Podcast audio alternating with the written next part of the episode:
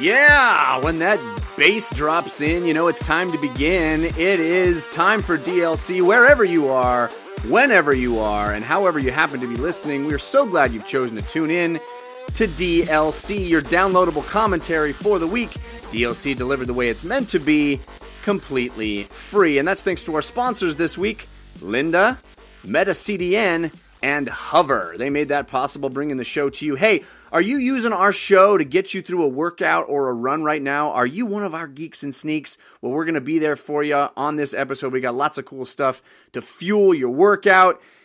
DLC is the show all about gaming in its many forms games played on desktops, laptops, and consoles, and also games that involve dice, luck, and cardboard. I am your host, Jeff Cannata, that's spelled with two N's and one T, and I'm joined as always by my friend slash co host slash nemesis directly from his newly bearted man cave. It's Christian Spicer. Hello, Christian.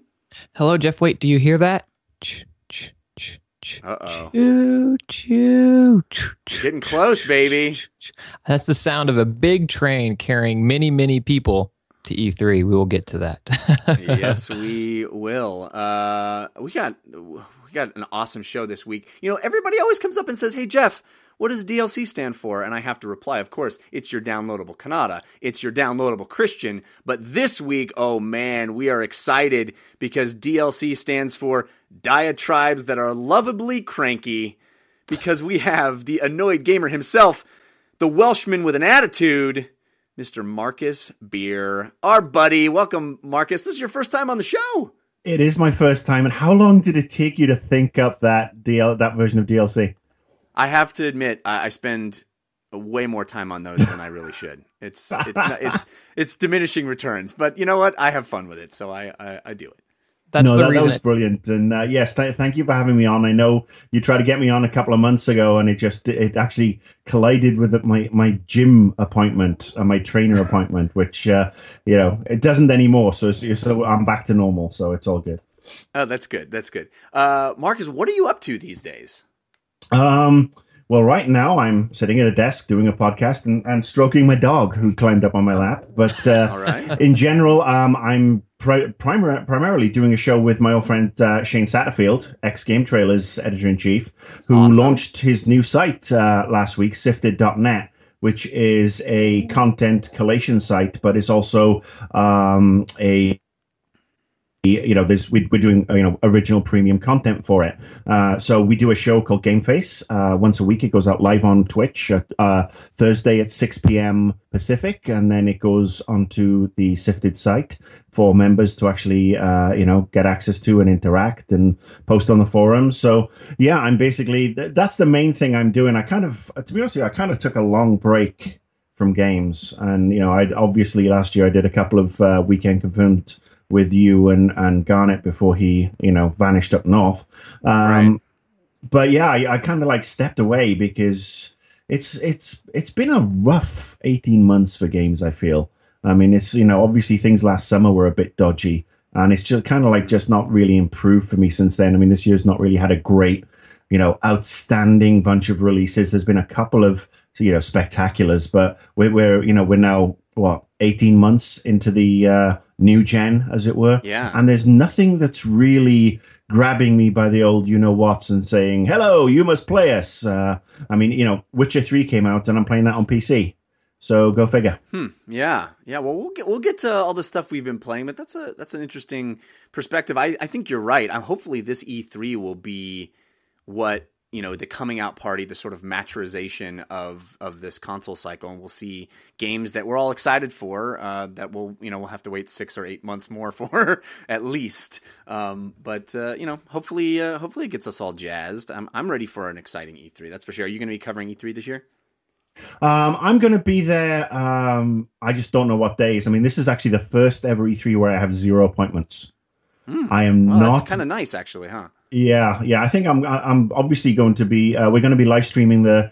Uh, we're going to be watching the press conferences on Sifted, and then we're going to be live snarking via Twitter and uh, recording our or you know broadcasting our thoughts directly directly after each of the press conferences Monday uh, and Tuesday morning, and then I think I'm just going to bobble along, just see what I want to see. Um, I mean, honestly, the one thing I'm most excited for is is the Sunday night before E3 with Bethesda yeah. having their first ever press conference, and you know, I might not even need to go to E3 because I might have been might be spent after uh, after that particular right. conference.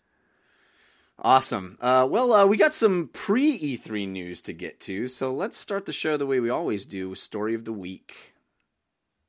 Story of the week, it's the story of the week. Story of the week, it's the story of the week.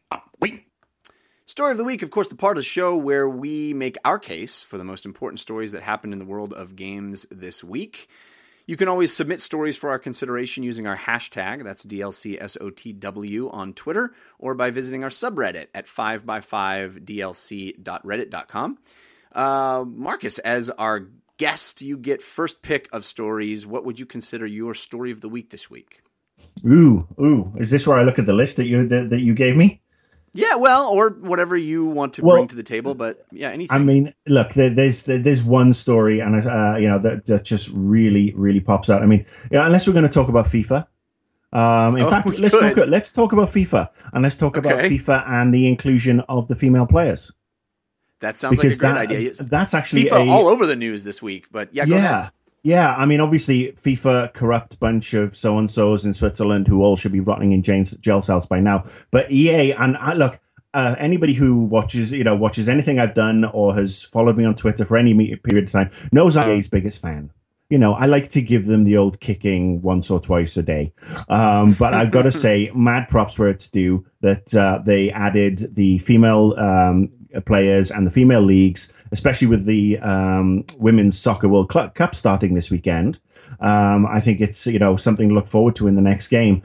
Uh, so yeah, I should applaud applaud them because uh, there are so many so many you know little girls I know. I mean you know daughters of uh, of friends who actually have um, you know kids who play soccer, boys and girls. And why right. should they be excluded from the world's biggest game? And anybody who is uh, you know, it, there's been the usual collection of, um, you know, basement dwellers who have been, you know, moaning that they will never buy it and blah blah blah. It's like, don't buy it. Go back to your basement. But I got to say, well done, EA, and uh, let's let's uh, let's see if we can, you know, uh, if this can, this trend can extend to other sports that you know women play because we all know how many female gamers are out there and um, yeah. the, a lot of the you know I, I, know a lot of female gamers who are also rabid footy fans. I mean, you know, they'll follow the MLS or they'll follow proper football like the English uh, English Premier League. So, oh, um, rabid. Yeah. They're rabid, are they, Marcus? Rabid. rabid. Oh, I, one in particular I used to work with uh, at Ignition. Uh, she, like me, is a fanatic for Liverpool Football Club. Um, and yeah, I'm sure she will get her FIFA on. Um, and she, you know, she'll she'll appreciate the fact that you know we'll have the ladies teams in there. So yeah, more power to them. Good job, EA. So I'm going to say nice things about EA, and that'll probably be the last thing I say because they're, you know, I'll probably be really irked by the time their press conference comes. so. I guess, I, yeah, that is. I agree with you wholeheartedly that this is a great thing for the game. Uh, unfortunately, FIFA as an organization, as we've seen, is is morally bankrupt, and uh, you know there's calls for boycotting anything that is associated with FIFA as a as an organization until they oust their uh, proven uh, corrupt. The president head, they just voted back in. Yeah. yeah. Um, so that's uh, I think I'm a little conflicted there. I mean, I'm not a big FIFA fan anyway. As a as an American, I guess I was. You know, I was raised playing soccer, but I never got into the. I, I think the video game is very fun. It's just not something that I buy on a yearly basis. Christian, what, what's your feeling about this? I think it's great that they're finally including more to a game is always good. And I think, you know, gender equality, especially a sport that is at times um, the women's FIFA, I feel like, at least in America, because the women have been better than the men, gets really, really popular. And to not have it included in the game for so long seems crazy. Um, I, I do feel like it's an unfortunate timing of events where they announced this and EA is EA's been I don't know, man. First, Tiger Woods is officially gone from their golf game, right? No longer Tiger Woods PGA or whatever it was called. And then I feel like they have this feel good announcement coming out. They're going to get women's teams included in the next FIFA.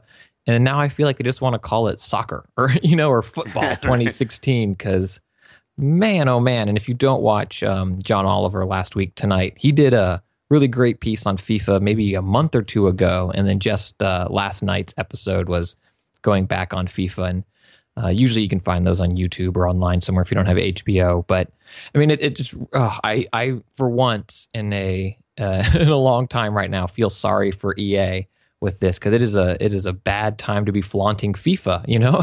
Because even not, yeah. on a well, video game show, we try to talk about it, and you can't not bring up the stink. Yeah, I think I mean, look for them. They, they, obviously wanted to get the announcement out before the launch of the the Women's World Cup, which is taking place in Toronto, I believe. Um, and yeah, that it actually, you know, this actually brings something positive. I'm glad they announced it because it kind of shows that if football, as you know, as I call it, football or footy, is the global game, and it is played by more people than anybody else, and it is more important than these, you know, 15, 20, 30 corrupt bureaucrats who make, you know, they they make Roger Goodell look like a beacon of uh, right. of uh, moral turpitude. Um, so yeah, um, yeah. I, look, I'm I'm glad they've done it, and look, the the the, the less said about the actual FIFA. Um, I mean, I, I, think I tweeted out the acronym "fraudulent idiots" um, finally arrested. yeah, yeah. I wonder so, if the uh, franchise mode this year is going to have uh, bribery button, push X to bribe. You know, yeah, it's it's coming with a stadium mode where you basically have to uh, uh, accept as many briefcases as, as, of cash as possible before you can get planning permission for a uh, you know for a great big stadium that then nobody will come to ever. Uh, Christian, what, what would you consider to be your story of the week this week? Well, I think there's some other big stories that hopefully we'll address, but I need to bring up the PlayStation 4 version of Ultra Street Fighter 4. Last week I was so excited they had announced that they were going to be including support for PS3 fight sticks. And then the game came out. And this game was, you know, Sony backed. It was Sony was putting money into tournaments to up prize pools. This was the definitive version of the game. They were going to play it at Evo, 60 frames, 1080p. This is it. And the game launched and is just so, so broken. I mean, you can see the pull up the videos on YouTube from minor stuff like saying press start when the PS4 has no start button to bigger issues like characters apparently seem nerfed that weren't supposed to be nerfed. The dashes don't go as far, hits don't take off as much as they used to, and then huge glitches. Uh, the guys, characters jumping across the screen, some characters having outlines when others don't. And it got so bad that Evo had to announce that they're going to be playing the Xbox 360 version of the game again this year. And now it's like a blame game between like Capcom released a statement, and I think, oh man, I have this stuff somewhere. What did they say?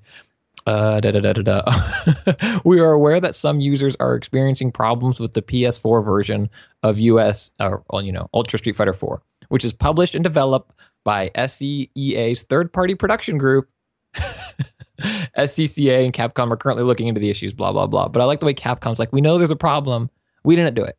it was Sony and these other guys. Sony's fault. Yeah. Yeah. And then Sony has put out a statement too, like, you know, we're working on it. We're not sure what the fix is between Capcom and our publishing partner. and it's just like, what a hot, hot mess. Have you guys followed any of this? I know, Jeff, you're not the biggest uh, tournament fighting game fan, but have you seen any of these videos of what's going on? Oh, yeah. Yeah. It's pretty wild. Uh, it, the craziest thing to me is that Capcom's like, yeah, we um we told Sony we wanted to make a video game, and we said, hey, Street Fighter's cool. Well, why don't you make a video game out of that? And so we had nothing to do with it, uh, which is bizarre, bizarre to me. It's like we just handed this over to them, and they screwed it up. Um, weird, feel, weird. I just feel like how this generation is kind of being known as the quote unquote HD remaster generation I just hope that the next generation of consoles is known as the generation of games that work generation. Like I just don't I don't understand how a game that was already out on other systems and already out on PC, I might add, can't work when it comes out on on on PS4 like th- this is this is crazy. Marcus, are you a, a fighting game fan at all? Does this get your blood boiling or is it just another example of people being dumb. I'm I'm not the hugest fighting game and and uh, fan, and I've always been more of you know when I lean that way, it's Mortal Kombat more than Street Fighter. Um, but I'll say two things. I mean, the first thing, the easiest way to get around this is go to a retro store, buy a Super NES, buy Street Fighter Two Turbo. no patches. Yeah, I guess. No no no latency issues. No, you know, nothing. Uh, no, no, no major glitches. You can play two players. Uh, it's actually really quite awesome. Um, but I, I, I will say, I mean, this is Street Fighter Five is a Sony exclusive later on this year. Right. Yeah. That's I'm sure. Point. Yeah. I'm sure this was a. Oh, let's just get this out now. We can continue to hype how committed we are to the franchise and how Street Fighter Five is going to be amazing on the PS4 and it's going to be a system seller. And it sounds like somebody in marketing had this idea and then said, "All right, the budget's fifty bucks and a bag of Twix." Yeah. And you know we'll get somebody to produce it and slap it out, and people won't really notice the difference. Um, so yeah, it's, it's, it's a me, huge misstep. It's an interesting. It's interesting that if, if they're playing the blame game to this extent, and here we are, as you said, Street Fighter Five is going to be in PS4 uh, exclusive, it's like what what is that relationship? What's the detail of that relationship? You know, how is that being strained by this? It's so damning to have Evo say we have to go back to an old version. I mean, that's the worst case scenario for them. Is hey, this is the best version of Street Fighter you can buy right now, except that the people who play it best don't want to be playing it. So they gotta they gotta fix this. But you're so right, Christian. This is just another. It, it's almost not even news anymore because every single game is broken. How did we get here? How did we get to this point? I don't understand it, and I don't understand how big companies like this can allow that to come out. You have to. How do you not know that I, I this is look, like this? You know, you know who to blame. We we actually have to blame Apple because Apple started this, you know, this trend of yearly updates and continually updating OS and got us all having iPhones and everybody started being able to accept connectivity and issue, you know, and then, you know, updating in the background and newer versions and every start, you know, there's a generation that are raised used to that. So they're used to you know th- these HDs coming out, these remakes, and they're used used to having games that need a day one patch. I mean, you know, us older types, um, and I mean people who were born, you know, before 1980. And uh, Mr. Spicer, I don't know how old you are, but I'm guessing you're the same age as Jeff, which means you're 54. Um, so uh, you know, I mean, but I mean, we we went through, you know, stick a cartridge in in the slot. It works fine. And then we went through the PlayStation One, and we went through the 3DO, and we went through the Dreamcast, and none of these games. You know, there were games that were broken, but they were just, you know, we'd find the reviews and we wouldn't touch them. But now yeah, a we, game will come out. We bury them in, it, in the desert, is what we do with those games. and then, you know, and then 30 years later, there's a documentary and everybody yeah. gets funded over Kickstarter. So, I mean, basically, what we're going to do now is I'm going to download this to my PS4, bury my PS4 somewhere, and then I'll come back in 40 years. We'll do a Kickstarter. Jeff, you can you can basically be, you know, you're the attractive one, so you can stand in front of the camera and talk about this, and we'll we'll basically all retire. But yeah, I mean, everybody is so used to having things that are broken, and the only way to stop this is to stop pre-ordering. Yeah. Stop yeah. buying into the hype train. And, you know, there's something that you don't hear very often is, you know, don't go and put your five bucks down. Don't pre-order. Wait until it comes out. Check the reviews. And you know the other thing is that every review outlet needs to start reviewing not the disc they are sent or the download code they are sent before launch. They need to hold their reviews until that day one patch is included, which means that the publishers lose out on that day one coverage because if you know they, they uh, the the media has a responsibility to review the version Joe Public's going to play. And then all of a sudden, if those reviews are drying up day one and people aren't buying day one because they're waiting for the reviews and they haven't pre ordered, then the publishers start to say, oh, well, these people who buy our games, they're not actually a piggy bank. They're not actually a cash cow. We actually have to start delivering stuff that works, or otherwise we'll go bankrupt hmm, yeah. what a concept. You and, mean you know, again, financially bankrupt because they're already morally there.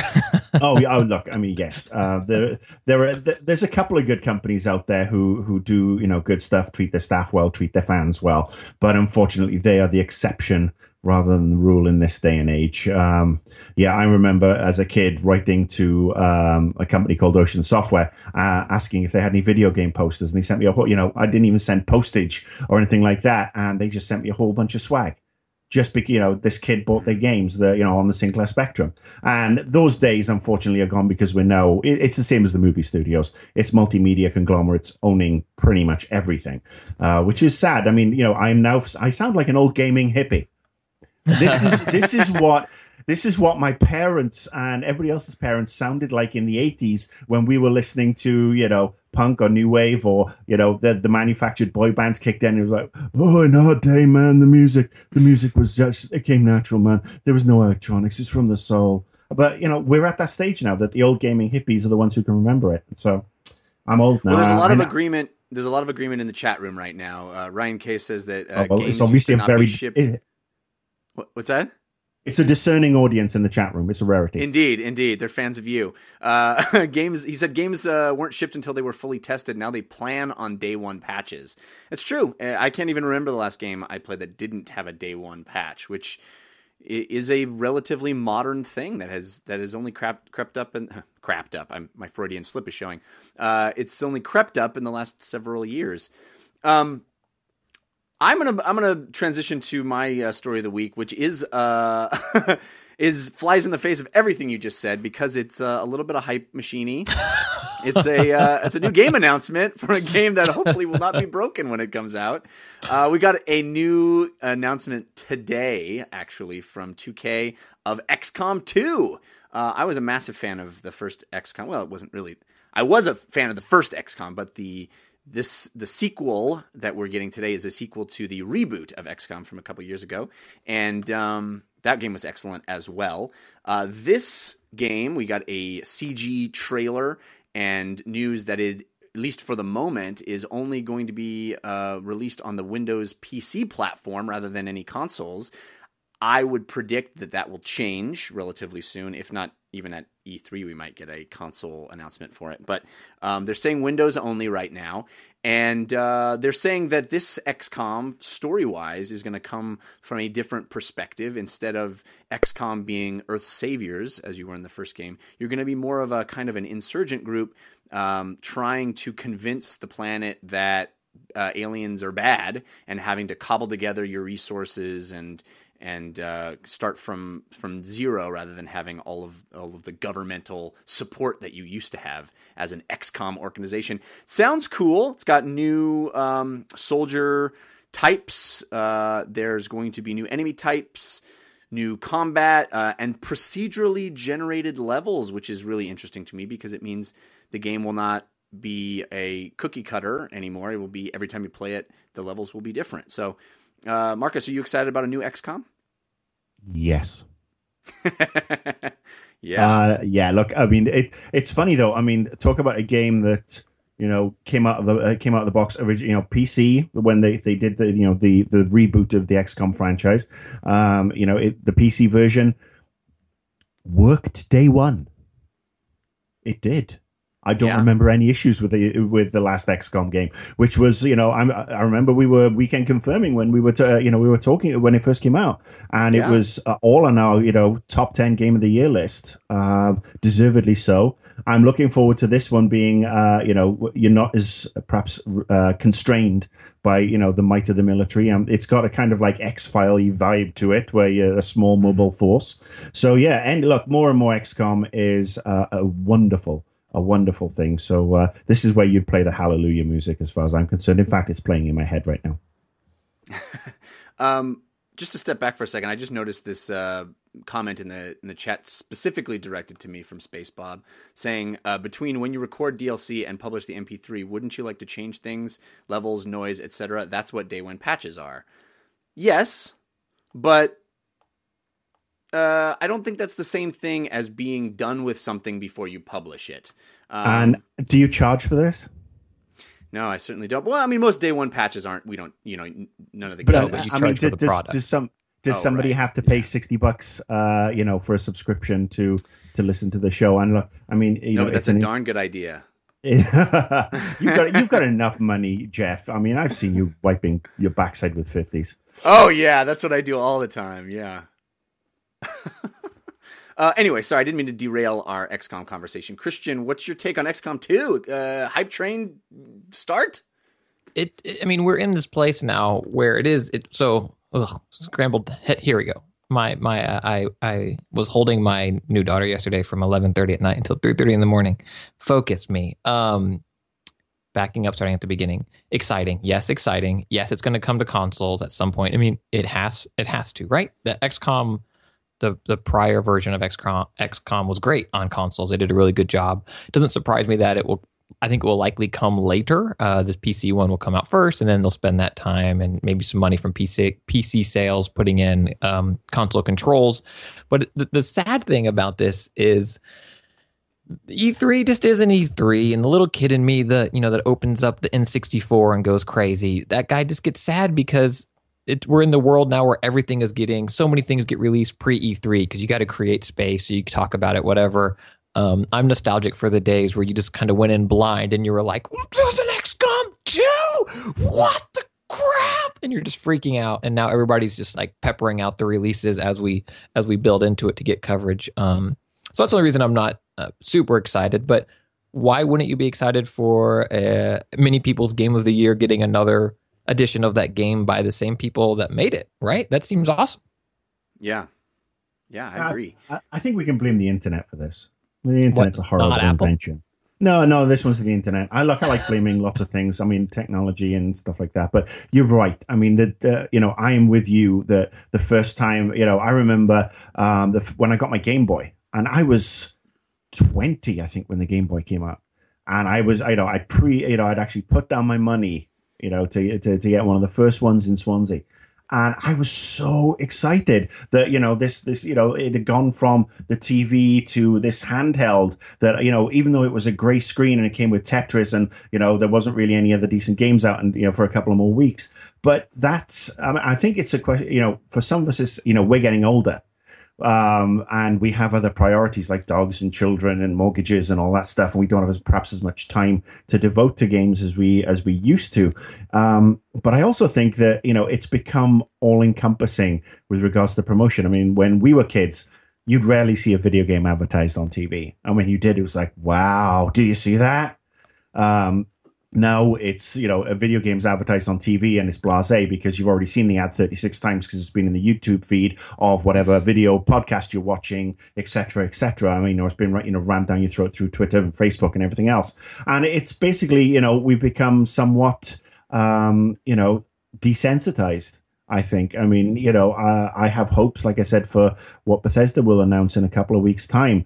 But I mean, the, the, the you know the part of me from ten years ago who would have been bouncing around the walls and who was bouncing around the walls when Fallout Three was announced for Xbox 360 um, is probably just going to be yes. I'm I'm really looking forward to that, but it's all kind of calm and the it's the the hype train has as you know careened off the rails and has smashed through so many stations and spilt its load all over everybody, and uh, we're saturated. I wonder well, if there's just been sorry. I wonder if there's just been like an alt shift in this. I, I, remember my little kid stories when I walked into a Babbage's and they used to have the yellow board, like the dry erase board, back with game listings. And I walked in and I was just looking at it and it said um, Street Fighter II Championship Edition was coming to the Sega, and I was a Sega kid coming to the Genesis. And I just walked in just to kind of you know killing some time, and I saw that and I lost my mind. I was, it's coming to Genesis, and just, you know, blew me out of the water. But then I wonder if today's announcement is like Dirt Rally just came out one day on Steam Early Access. Today, Lego World is just out on on, on early access, like a game people have been clamoring. Uh, it's like, like a Minecraft Lego. Talk about it a little bit more, but it's just out. I mean, I wonder if that's it. And, and it is, we're just nostalgic for these big, bombastic, theatrical performances of this is the game and it's Metal Gear Solid 2 trailer and you're crowding next to a hundred other people to watch this 12 minute video in a conference in today's day and age. It's just like, oh, hey, Minecraft's out, go eat. All right. Let me okay. So I got to stand up and be the voice of of uh, Pollyanna, I guess. I know that I you guys are going to gang up on me and say I'm crazy, but I still feel those feelings and I still I'm, I know I'm Mr. Silver Lining guy, but I look at this announcement and I go, "Guys, there's going to be so much great stuff at E3 that this game has to be announced before E3." Like that's how crazy E3 is gonna be. Is that there's not enough room for a new XCOM 2 because it's gonna be swallowed by all the other bigger stuff. That's not you being silver lining. That's you just having drunk a little too much of the Kool Aid. Perhaps. With perhaps. the shrooms uh, in it. I like what uh, Coconut Venom says. Uh, he said, "Let's blame the internet," says the magic voice emanating from the internet. no, I, and, and I and I responded that you know I'm very aware that I you know that's the irony of, of, of that statement, but you know and, and, look, I mean, for people who've never heard my voice before and probably will never want to again, I spent 15 years as a, as a games publicist. I launched Ghost Recon. I worked on Rainbow Six. I did Black Hawk Down. I did Fear. Um, you know, I worked for a bunch of publishers, um, and you know, I was part of that hype train. The difference was that when I was doing it, I went for quality over quantity. Now, I mean, just look at Arkham. You know, the new Batman Arkham game. I was really excited when it was announced. I was looking forward to it. You know, I put my pre-order money down to get the cool Batmobile version. But now they're releasing two to three trailers a week it's overkill. and this is before E3, and now we're going to walk into over. I mean, I used to get so excited for E3 that you know I would be you know on my media registration day one. I didn't register this year. I mean, you know, Shane had to convince me that we were going to we were going to register and go because I I'm so sick of everybody over promising and ninety percent of them under delivering. I mean, we'll see. We'll, you know, people will come out of E3 and will be, yes, so awesome. That was so wonderful. I saw a 20 minute cinematic trailer, which means that the game is totally going to look like that. And the game eventually releases three years later. And like, it didn't look anything like the cinematic trailer. So now I'm actually, you know, I'm delighted to know that there's an XCOM 2 coming. I'll be delighted that, you know, if we get a Fallout 4, I'll be, you know, quite happy with a lot of the other things. You know, Crackdown 3 and Fable are franchises I personally really enjoy, and I'm looking forward to seeing what's going on. But I have a, you know, it's like my my filter is clogged with regards to the amount of trailers and exposure and information we get, and I'd much rather we stop doing the spoilers type stuff and you know put the information out there you know what people need but save some save some of the teas you know mm-hmm actually just tease us, nothing more. Not like, hello, here we are, open the coat, flash everything at E3, and then there's nothing really to look for. I mean, it's like spoiling every movie. People, doesn't seem to be what people want anymore. I'm with you on that. You know, I'm I'm I've started the unsullied movement where I'm trying to stay completely unsullied on movies. On he's a good know, character on Uncharted, though. A Sully, mm-hmm. yeah. I no, he's unsullied. That's Game of Thrones right and that means i have i have no genitalia. I know people have pointed that out. I still think it's a good word. Anyway um, i like being surprised. I like being delighted uh, especially in films. Movie uh, video games i don't see the need quite as much but i totally am on that same page of you don't need to show me everything. But i think we're the outliers there because it seems like the twitch culture wants to watch an entire game being played before they play the game themselves or instead of playing the game themselves. So I don't know. I don't know where that lies in the in the the barometer of what to show before a game is released because it seems like people are perfectly happy watching start to finish something before they in, experience it themselves. I'm just not that guy. Well, I think we're and let, let, me, let me let me just see if we can work out a correlation. Let's look at some of the you know the, the let's plays that go out there onto onto YouTube and Twitch where people play the whole game, and you will see these videos. They will rack up millions of views and the mm-hmm. games then come out that have had these millions of views and they don't sell the millions of units mm-hmm. because you've already seen it you've already done it you've already watched actually you've already watched somebody else do it so where is you know the sense of achievement what you're going to go back and replay what you've seen somebody else do and this is you know one of the issues i have with you know the, the twitch mentality is that it really is giving everything away you know like I said, quality quality over quantity. That's what we've got right now. We've got uh, we've got sorry, we've got quantity. We haven't got the quality. Nobody's being judicious. The best games are the ones that you gradually build the hype up for, and I think you know Bethesda are pretty good at this.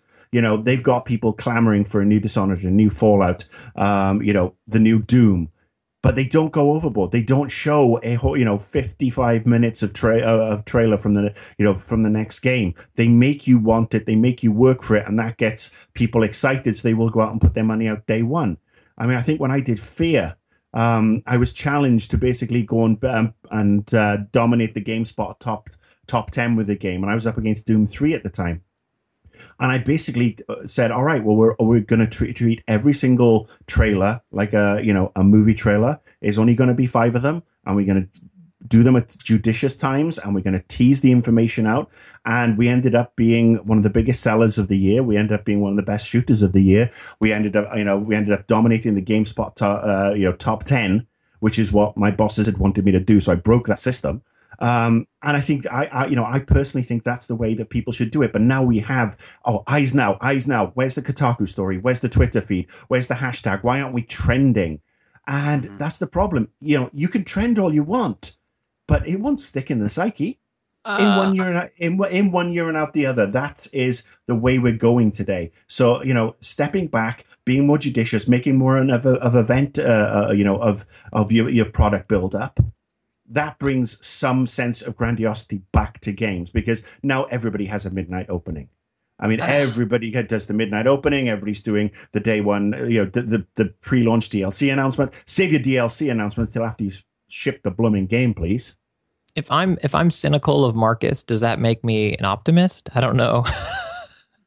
I don't know the, the the. I mean, what you're saying is anecdotally often correct, but I also think it's not factually correct all the time because while you can pull out examples or that's the case in games. You can also look at something like Bloodborne that sold beyond expectations, was a console exclusive, hit NPD top 10 on its month of release, gets a lot of people watching on Twitch. And then you can, from a film argument, you can look at something like Scott Pilgrim, right? Or um, Snakes on a Plane that gets this huge online buzz, and everybody thinks they're going to be huge because of that, or the Comic Con buzz. And then they come out and fizzle. But the thing that we don't know, what's hard about this, these studies or this science, is had Scott Pilgrim not generated the buzz it generated at Comic Con, would it would it have launched as an even bigger turd of a movie and only made five million at the box office, or Snakes on a Plane only made two million at a box office? So that bump in PR and publicity and buzz actually significantly helped the launch. You just don't know because we don't live in that world where that thing didn't happen. Or Minecraft. Um, you know that game gets tons of views online and it's consistently an npd top seller for the boxed retail version on xbox 360 you know not to mention what it's selling on pc and ios or android and so i think it's hard because we live in this world where I, I, think where i agree with you marcus is that we're the outliers but in the sense that we see every batman trailer that comes out Whereas, as I was saying uh, a couple episodes ago, Sue in Nebraska or Bill in San Francisco, whatever, pick your average person, right? Um, my neighbor in LA, it doesn't matter where you live. Uh, but that person only sees one of those, but you need to be saturated. You need to have tons out to hopefully break through and see Fred general person see that thing. And I think that's what we're trying to that's what the games industry is trying to fight. Like I want to believe everything you said, Marcus, because I, I fall in line with that as well. But I think it's just an, a, an anecdotal explanation for things that we get annoyed with because we focus so much on gaming. Hopefully that well, makes I, sense. I mean, it's anecdotal, I suppose, because you know, again, you have to take my word for it. But like I said, I was up against a game in Doom Three that was having a lot more trailers and was having a lot more stuff, and you know, my the system I, I, I implemented worked. And uh, let's go back to Bloodborne for a second because Bloodborne is the one that everybody brings out. Oh, it's a huge success. Bloodborne peaked, uh, you know, went on the NPD charts, top ten month of launch, and it, it did because you know it got the TV coverage and the absolutely stellar reviews. And then the the last NPD that came out last week, Bloodborne wasn't in the top ten. Bloodborne basically had one month and was gone.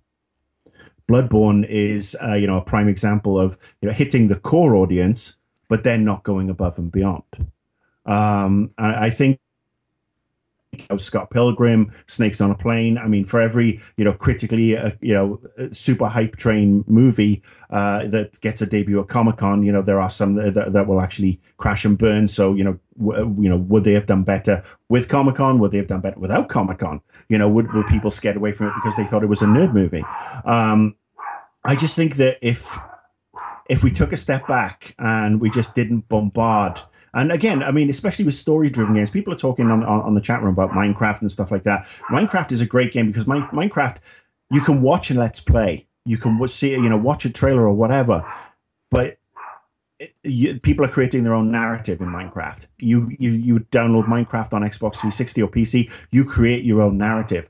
But when I see games like Batman, like Assassin's Creed, like Watch Dogs, um, that have all these trailers that give away the narrative, the desire for me to actually then go and experience that narrative myself is greatly diminished. And I think, you know, and, and I'm somebody who likes, you know, more RPG type games and, you know, the open world games. I mean, GTA 5. GTA 5 had coverage. I had a, you know, I had a lot of coverage, but that was based on the fact it was GTA. But they didn't really go overboard with a whole bunch of, you know, 30 trailers a week. Um, and yes, I apologize. My dog is barking in the background. He's barking at the mailman.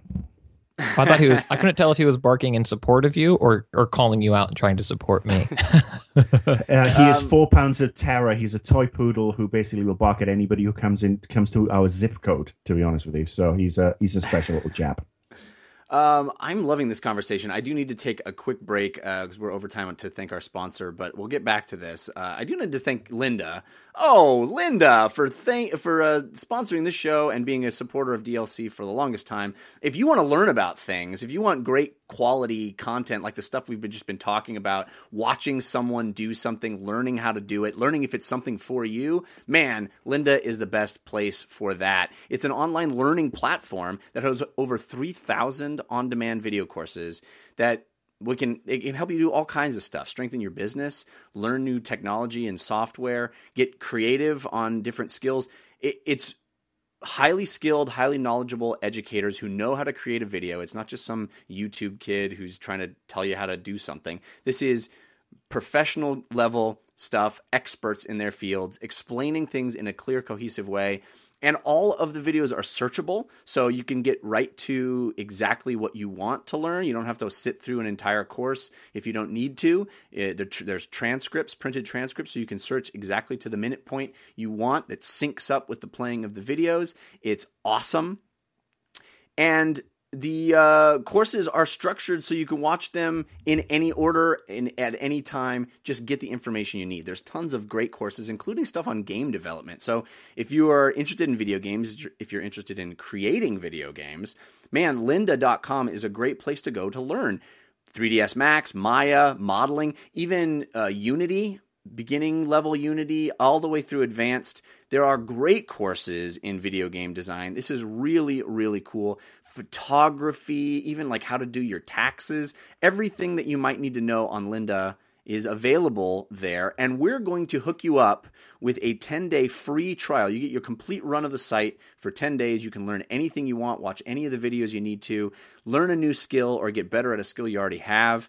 All you need to do, do is go to our URL, which is lynda.com slash DLC. That's L-Y-N-D-A dot com slash DLC. This is a site I use all the time. If I need to figure out how to shoot something, I go and watch the photography videos. It's great. lynda.com slash DLC. Get your 10-day free trial and figure it out for yourself. It's, it's really, really cool. lynda.com slash DLC. Uh, yeah, guys, this is, um, this is the, the problem, right? Is we have these these philosophies that butt up against each other. It's like don't don't show me everything, but and or you know, and also don't make me want to buy something on day one. But if I don't buy it on day one, then is the game a failure? Does the game have legs? Um, I think that's a, a, a tricky situation with this industry too, because there's so much coming out all the time that if something doesn't stay in the NPD charts, it's is it a failure? I don't know. I don't know.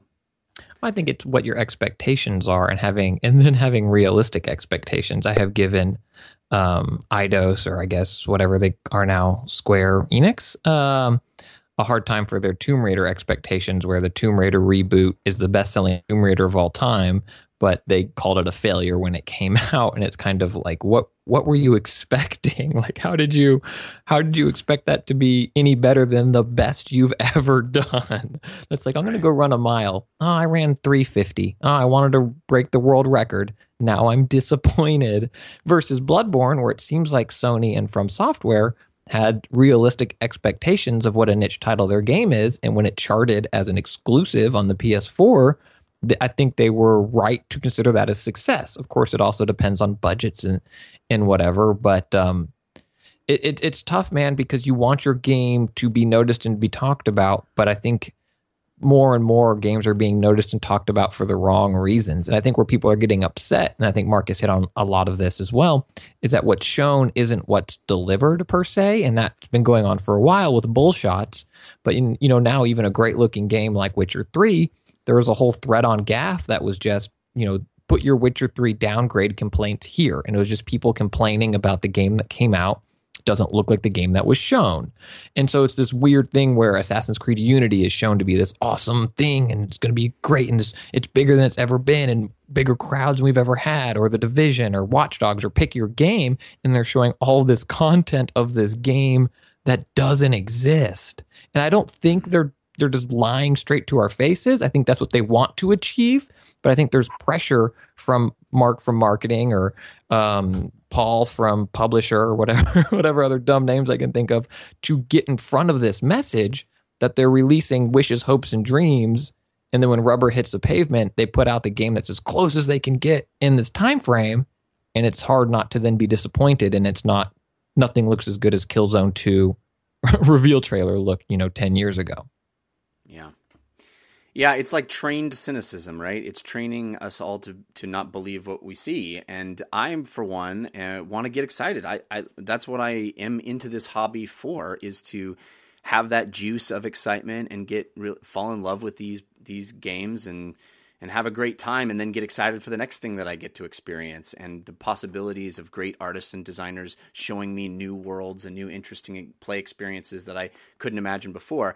I don't look at it like uh, a political race. I know a lot of people do.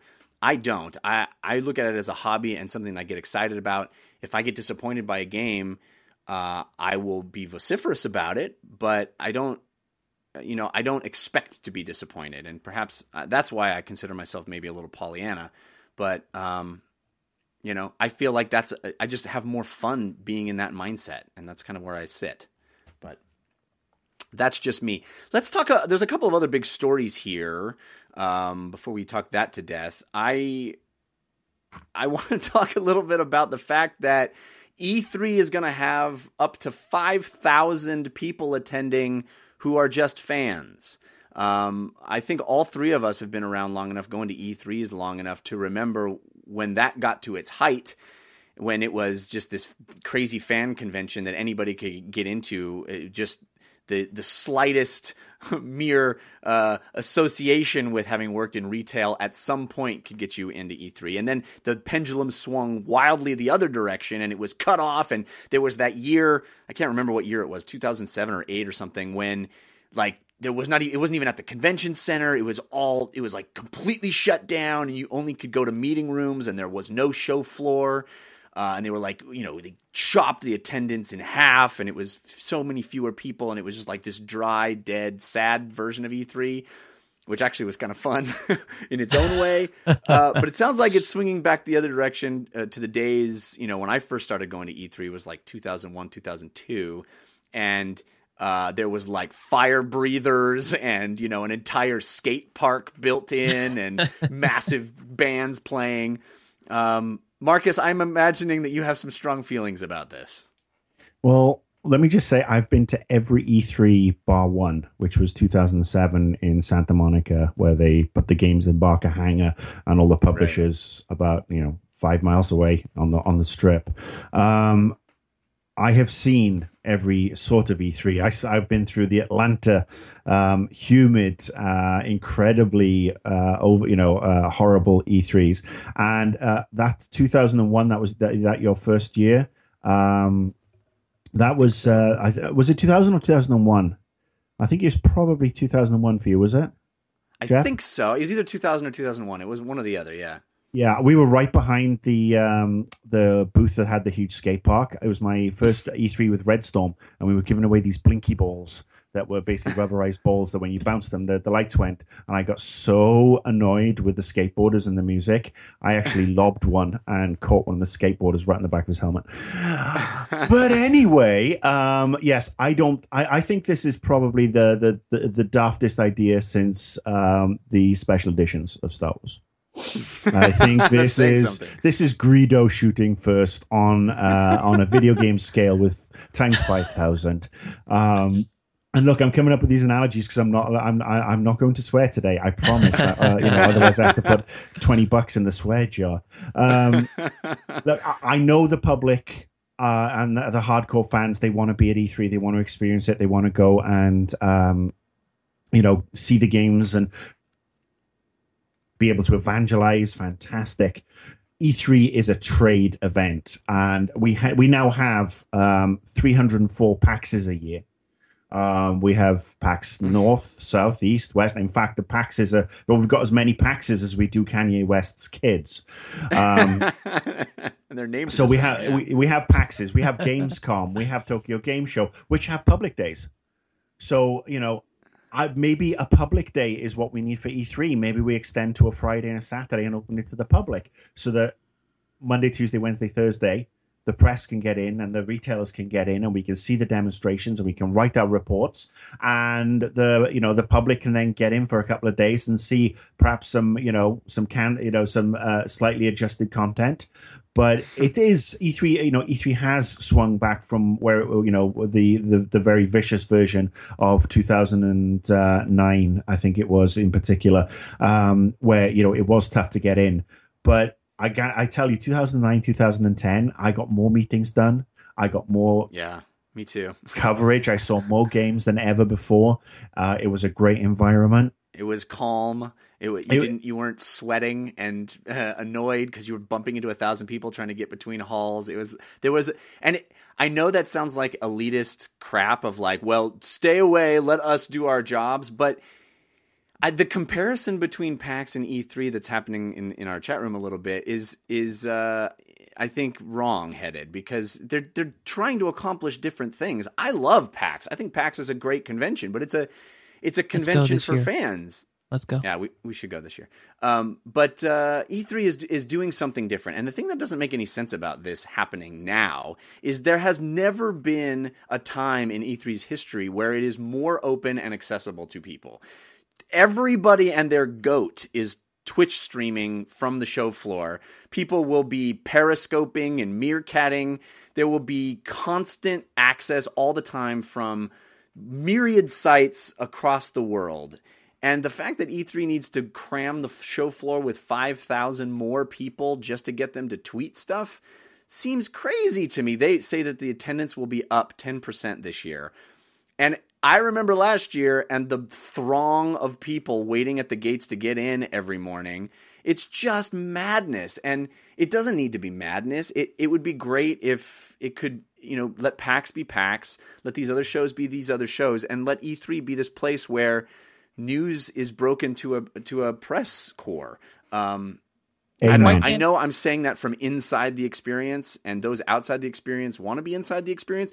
But you're you're going to be able to basically watch all every single uh, live event. All the press conferences are going to be streamed. That's not how it used to be, and almost everything from the show floor is going to be accessible in some way also. So you don't need to be there.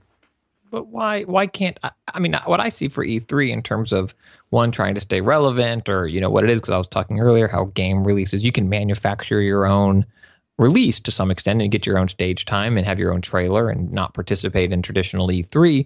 I mean, w- what's wrong with E3 being um, for the fans on the floor and everything else is is appointment and you're behind you know you're in the booth uh, getting um, appointments and tours and private access to things because I feel like doing that at something like PAX maybe feels a little off message because PAX was built for the fans, and if you create you know special VIP area, fans might get a little upset because it's like, hey, this was built on our backs. But if E3 is built for press, media, whatever retailers, but then they allow in general gaming public as well, they can keep that area separate. I don't think anyone would get upset that the you know Call of Duty Seven or whatever is uh, hands off, or Halo Five is hands off for the public only behind closed doors. You need an appointment, and that's what the people there that are to do their job. Like how much of an inconvenience? But that's how it is. That's how well, so, it is. That's how. So how much of an inconvenience been. is it for you to well, walk through ten more people to get to you, the booth you know, to go get the yeah. time? All right, Christian. All right, you're a good man, but yeah, I know you're playing devil's advocate. Um, all right, it's not just ten more people there's already 10 to 15 people at E3 who have no goddamn right to be there. I'm talking about the celebrities. I'm talking about the children of the VPs and the presidents who are there to, uh, with their 20 or so school chums when it's an you know it's an over 18 event, and yet these spawn of corporate Satan are waddling through. You and you you know basically you are rushing from one uh, one appointment to another and you have to go through a swarm of people lining up to get a muddy fun stirring t-shirt that's being lobbed out of the call of duty booth. And i guarantee you these t-shirts are extra large because the gentlemen and ladies who are lining up for them will fit those very well and you have to try and get through that heaving sweating mass to make your next appointment because you, you also have to file your reports that night or record your your thoughts or anything and then, of course, there's the other delight that's happened with you know the the addition of uh, people uh, being allowed in who shouldn't be allowed in, and will now be uh, you know uh, accelerated to the nth degree. Cosplayers. So you're now going to have to uh, get, get past 20 or so people who bought a pair of Pikachu pajamas at Target, haven't washed them since PAX Prime, and think that they are the absolute bee's knees. So all the time, you you basically you know E3 is not is is kind of fun because you're getting to see the cool games, but you're also there to work to earn a crust to you know to basically put your thoughts out to the to the to the public, and that's why, like I said, PAX is perfect. PAX, well, I, wonder... I, don't think you know. I don't think the media should be going to PAX. I think you know, let PAX be purely for the gamers. Let them come and enjoy themselves. The media should be doing the panels and having fun or whatever, but no appointments and stuff like that. Let the public play and and really get excited and enjoy the games. But let's have E3 for the people who are actually in the business of churning out the news and and and, uh, and the previews and everything else. Um, I also think that this will backfire in one media in one major way if the ESA and the companies who want to bring these 5,000 people uh, to E3 think they're going to get Periscope videos and Vine videos and everything else uh, out of the show floor on any of those days. They are absolutely fudging mental because have you tried getting a cell signal? You cannot get a cell signal at E3. You have to walk outside to actually, you know, even try and send a tweet or anything. But obviously, that's the humorous side. But yeah, we're trying to do a you know we're trying to do a job. We're trying to make uh, make some money. We're trying to uh, deliver the best um, you know coverage that is possible. And there's certain things that have no place at E3. And the fact that it's turns into a boondoggle for a bunch of other people who really don't give a damn. They will happily, you know, block the gangways left, right, and center, and will, you know, uh, walk up to, you know, push through a, a, line of media trying to get into something to go up the front and say, "You got any t-shirts? You got a badge? Can I have a button?"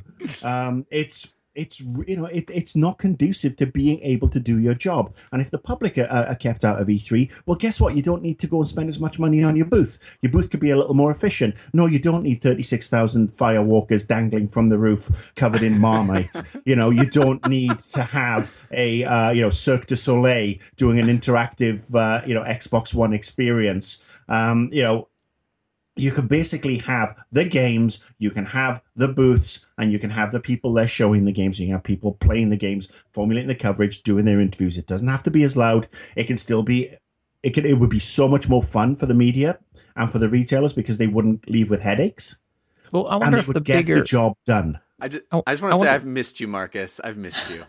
Go ahead, Christian. I wonder if the bigger issue, to some extent, is the people there that need to get their job done to create the coverage and to do the interviews and the previews. I wonder if the bigger issue isn't the fans don't need to be there. It's the people there doing their job don't need to be there because the companies and the publishers don't need those people to do that job. Like aside from personality driven things, a preview is a preview. Activision can release their own well, in-house made marketing thing and for them it's better coverage to have Joe Public screaming two days later, "Oh my god, I couldn't get cell coverage, but you need to see this new uh, map pack for Destiny. It's incredible." Like that's worth more to them than setting the t- time to sit down with a respected uh, games journalist or media person and doing coverage with them. Of course it right. is, but you're you're contradicting yourself now because you're that's not what you want, right? You don't want unfiltered PR speak. You want a filter and that's oh no no no I'm, so, I'm not I, am not saying this is a what I want. I'm saying uh, from the their perspective, the ESA's perspective, or, or what publishers right, might of want. it is. I mean, for all we know, the publishers are the one that that clamored. They are the members that make up the the is it the ESA? now I'm getting my acronyms messed up. But for all we know, they were the one badgering the organization for these passes to get. I do like the Pokemon pajama person though, to get them into this thing. Yeah. Well, I, I, I mean, this is why I love Marcus. I, I, I don't want to come off as complaining that I have to go to E3 or complaining that other people get to go to E3. I'm saying that making it a bigger and bigger. I mean, there was discussion of moving E3 to San Diego just because the San Diego Convention Center is so much larger and would able to handle more people. That might even be a, a better solution. Although I don't want to have to commute to San Diego either. But um, the the size and scope just is disproportionate to the location and the the necessity of getting from place to place and covering it in a realistic way. It, it, it, there were years, as we've referenced, that where it was a circus, and I think this is swinging the pendulum back towards circus, and I don't think that serves anybody personally. But Let, well, so sorry to interrupt, but you know, let's uh, let's go back to that point. You know, Activision can go direct to people. Uh, yes, they can, and they've been doing it. And let's face it, there are a bunch of you know YouTubers and there are a bunch of people out there who are basically taking backhanders to promote, you know, to and that's how they're making their money to play games and offer tainted opinions for advertorials.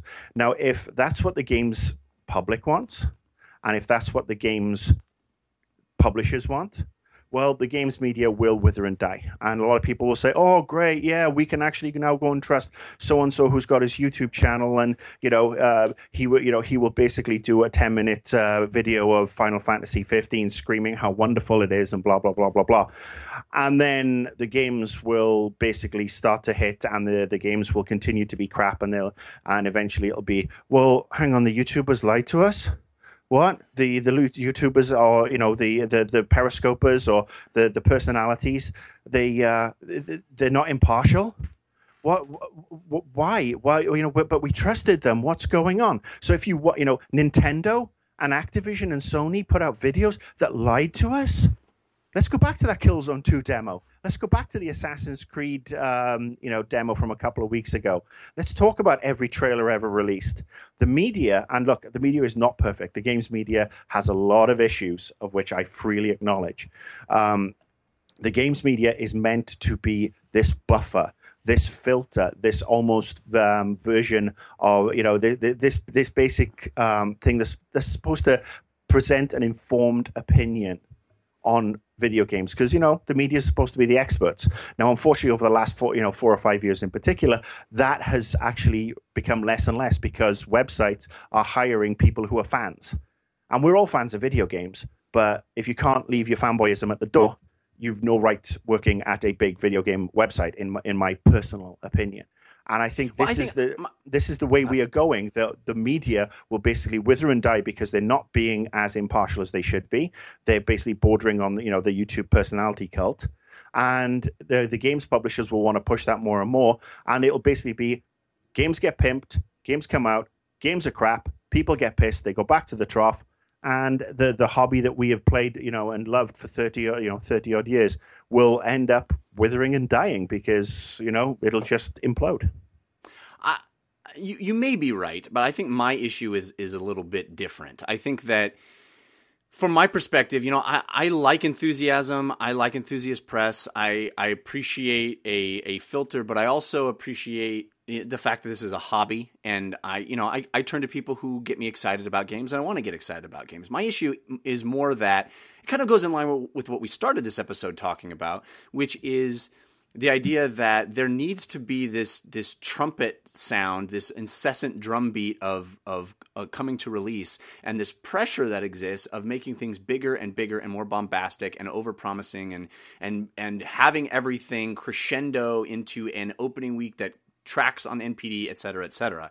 And I think a microcosm of that exists at E3. And when you allow more people and you have a, a need to shout the loudest in order to get attention, which is what E3 was in those years we're talking about, where you needed to build the skate park and you need to have the fire breathers shouting at people and th- literally throwing things at them to get their attention. I don't think that is better. I don't think that serves uh, anybody. I think allow having one convention at least where people who uh, are in, in, the know and need to know about these things can have meetings with people who are creating the things and have a conversation that isn't shouting and doesn't clamor for the attention of the masses, I think could be a good thing. And let there be at least one convention like that. Anyway, I think we've uh, we've talked that one uh, enough as well, and I do want to get to uh, the stuff we've been playing because there's a lot of really great games to talk about. So uh, let me actually just thank our second sponsor before we do that, MetaCDN. MetaCDN gives you enterprise level live streaming. Talking about live streaming, wow, you can have MetaCDN give you live streaming at an entry level price. MetaCDN's super fast network makes it so you can stream crisp HD video. Their global coverage of broadcast nodes and publishing points ensures that MetaCDN streams have very low latency. This allows you to engage with your user base in real time. Their players are not only fully customizable, but completely unbranded and mobile compatible. What happens if you have an increase in viewers in one month? Don't worry! Your leftover credits are rolled over into the next month. MetaCDN cares about the protection of your content, so they give you the power to restrict your live streams to certain website domains. You can also serve pre recorded videos through their content delivery network with no buffering. And on top of all that, they give you detailed analytics and just so much more. So visit metacdn.com slash 5by5 and use the code 5by5 for a 10% discount for life. For life! Wow, metacdn.com slash 5by5 and that 5by5 promo code for 10% off a discount forever. All right, guys, uh, let's move on now to the playlist. Ooh, what you playing this week? Tell us. Ooh, what you playing this week? Tell us on the playlist. Marcus, what is on your playlist this week? Can I just say you have the sexiest jingles? Thank you. I have to. I mean, I'm responsible for only one of them, really, and even that one barely. That was uh, Sean Madigan, uh, who is awesome, who delivered several of our playlist bumpers. So we have to thank Sean. He's awesome. That that was just you know I just had this sort of like 1960s beach vibe. I'm, yeah, I'm, I'm yeah, ready to cool. go down to the beach and crack open a couple of beers now. Um, what am I playing? What am I? Well, I'll tell you what I'm not playing. I'm not really be playing anything on my consoles right now. Um, mm-hmm. I'm actually playing PC. I'm playing The Witcher Three which yeah. is um, you know a gloriously beautiful downgrade gate beast um, um, you know um, experience. I mean, uh, on my I'm playing on my uh, Blade Razer Blade Pro, which is probably about 18 months old, and I've got everything pretty much turned up almost to ultra. It's a beautiful game. It's such a beautiful game. It's such a time suck. So it's also very intense in a lot of sections. So I, you know, I find myself stepping away because I can't devote like six or seven hours on the run like I used to. But the other game I'm playing is actually a freemium game. um, I'm actually playing Marvel Heroes 2015 which ah. is um, a game that obviously launched last year. Didn't launch very well, um, but it's basically a Diablo esque multiplayer, free to play, uh, a game with characters from the Marvel universe. And right. you start off, I think, with uh, you know eight or ten characters to choose from, and then you can unlock more. They release new skins, uh, and it's incredibly stable. It's fun. Um, I can pop in bang out a couple of missions in 15 20 minutes level up a character go and craft something um, you know it really it's from the team that did diablo 2 so right. they went off and set up set up gazillion. Um, so yeah that's the game that's actually i am enjoying because i mean it's not overtly in your face that you have to you know spend a lot of money. Um, I, i'm a big fan when it comes to comic books anyway. So you know i'm enjoying the marvel stuff. I enjoy the dc which character and, are you playing um, I've actually, I've actually got a couple on the go right now. Um, Storm and Hulk are my favorite because Hulk is just insane. I mean, once mm-hmm. you get him to a certain level, you just bounce him halfway across a level, and he lands and takes everybody out. And it's it's really it's it's just fun. It's a great, lovely little, little dis- um, diversion. So that is something that if you ha- if you have a PC and you haven't checked it out, and you have you know you like Diablo two. I mean, uh, it's it's funny that I haven't seen much more press about this than uh, the, the, you know than the game deserves. So yeah, I would definitely yeah. say I would definitely say try it out. Yeah, Christian and I were talking about that a few weeks ago. We actually had David Brevik on uh, the episode a while back, back in April, and um, Uh, we both checked it out. We were having a great time with it too. I liked it when it first released, but there's a bunch of improvements now. And, and I was I was playing Captain America and throwing my shield at dudes, and it's great. I love Diablo style games anyway. I love loot games, and um, it it delivers all that. Christian, are you still playing that at all, or you, you kind of phase it out?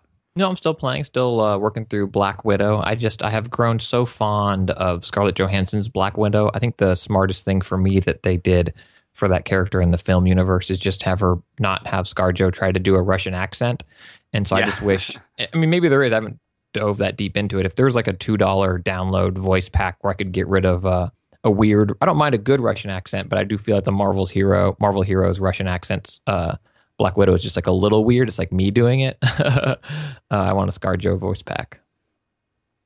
Awesome. Um, Christian, are you playing uh, Witcher 3? I saw that you finally got around to getting the console version of Witcher Three? Well, I've been playing Christian as a hypocrite, is what um, I've been playing. That's your favorite, like one of your favorite games. I'm, uh, from what I understand. I play it frequently. So I, I mentioned last week that I wouldn't be playing Witcher Three. So now I found the way to have me play a game I otherwise likely won't play. Is to have a friend go out of town and mail me their copy of the game with the note saying, play this. I need it back by Friday or whatever. Um, and so that's Witcher 3. Um, mutual friend of ours, uh, Blake, sent it to me. And, um, uh, you know, so I'm not super far. I don't think there's any real spoilers from what I'm going to say. Have you um, left White Orchard yet? I don't know what that is. Yeah, I mean, White I don't know what that is. First area. Like the first overworld area? Yeah. So no, I have. I am. Um, the Griffin and I are friends. Oh, you you're not you're not enemies yet. have you have you? But we're we're enemies as well. Yeah, we, we are we are enemies. Okay. We are we are uh, sworn enemies. But I empathize. You know, the, that Griffin had a had a rough uh, rough go. It was treated unfairly, and that's very true. Nest- actually, you discover a lot of things about that Griffin's personal life that are not too nice. right. Yeah. It had a, it had a rough shake. It did some some side missions. I think the most notable that other people have probably talked about, um, the woman in the well. Um, and so for yeah. me, I think everything you said about the game is right. This is just a, a two sides of a coin in gaming personalities. Like you love this type of game, and if people are similar to you, I think they'll totally agree with you. For me, I prefer a little more action oriented style of, of gameplay.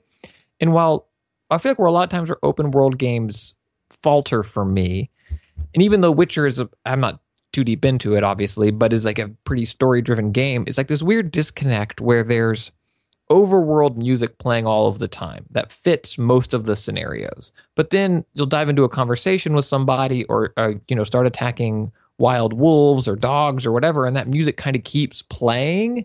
And it doesn't the way a game like The Last of Us that is super linear you know channels your emotions through things and i haven't found an open world game that can do that as well so I, those are some of the problems i have with the witcher and then also just again it's my open world complaints where it's like you need to go kill this griffin but you know there's a bulletin board of random junk you can go do for 30 days first it's just yeah. like uh it you know it's super it, important it, to find your the, the woman you love she could be leaving town any day but my son uh, lost a, a trinket in a cave. Could and this go card grab that too? Hella dope. So let's play some cards.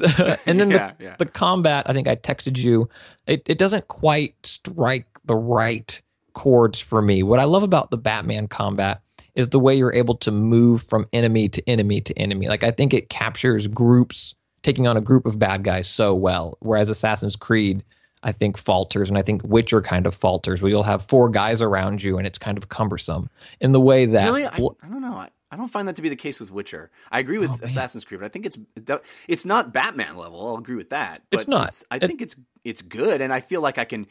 I know which guy I'm going to attack at any given time, and I'm dodging and, and bouncing around. I don't know.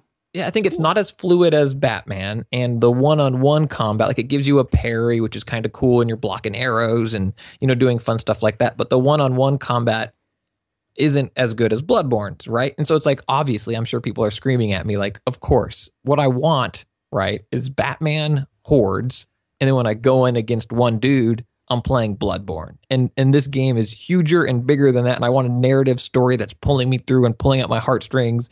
But I also want it to be the size of California. Like, you know, you want VR. I want a game that can't be made with 15 Titan graphic cards. but those are the things that I'm bumping up against with The Witcher. But that said, if you find yourself a gamer agreeing with what Jeff says more often than not, you will love this game. I totally agree with everything you said about the game last week. It just isn't for me. Well, I hope you keep playing it because uh, I'm certainly not anywhere close to being done with it, and, and I'll have lots more to say over the over the coming weeks. So you'll probably get sick of me talking about it. But I do have a game on my playlist that is brand new. Uh, been playing, and the um, the embargo is up today. I think it comes out tomorrow, and that's the new Double Fine game, Massive Chalice, uh, which I don't understand why they named it that. I think it's supposed to be a pun. Uh, it's supposed to sound like massive phallus. I'm guessing which I don't understand why they wanted it to be evocative of that, but uh, it's actually a really good game. It it is a mashup of things I love, which is XCOM. We we just talked about XCOM. This is like if you're itching to play a new XCOM game, download Massive Chalice. It's XCOM meets Game of Thrones with a little bit of Pandemic, the board game, thrown in. Uh, I mean, it is very, very heavily Game of Thrones influence, but it, it's like got that XCOM style combat, and you're managing stuff. But you know how at the beginning of the Game of Thrones TV series, the opening credits are this cool flyover of, uh, you know, like a paperwork world of Westeros and the Seven Kingdoms and everything.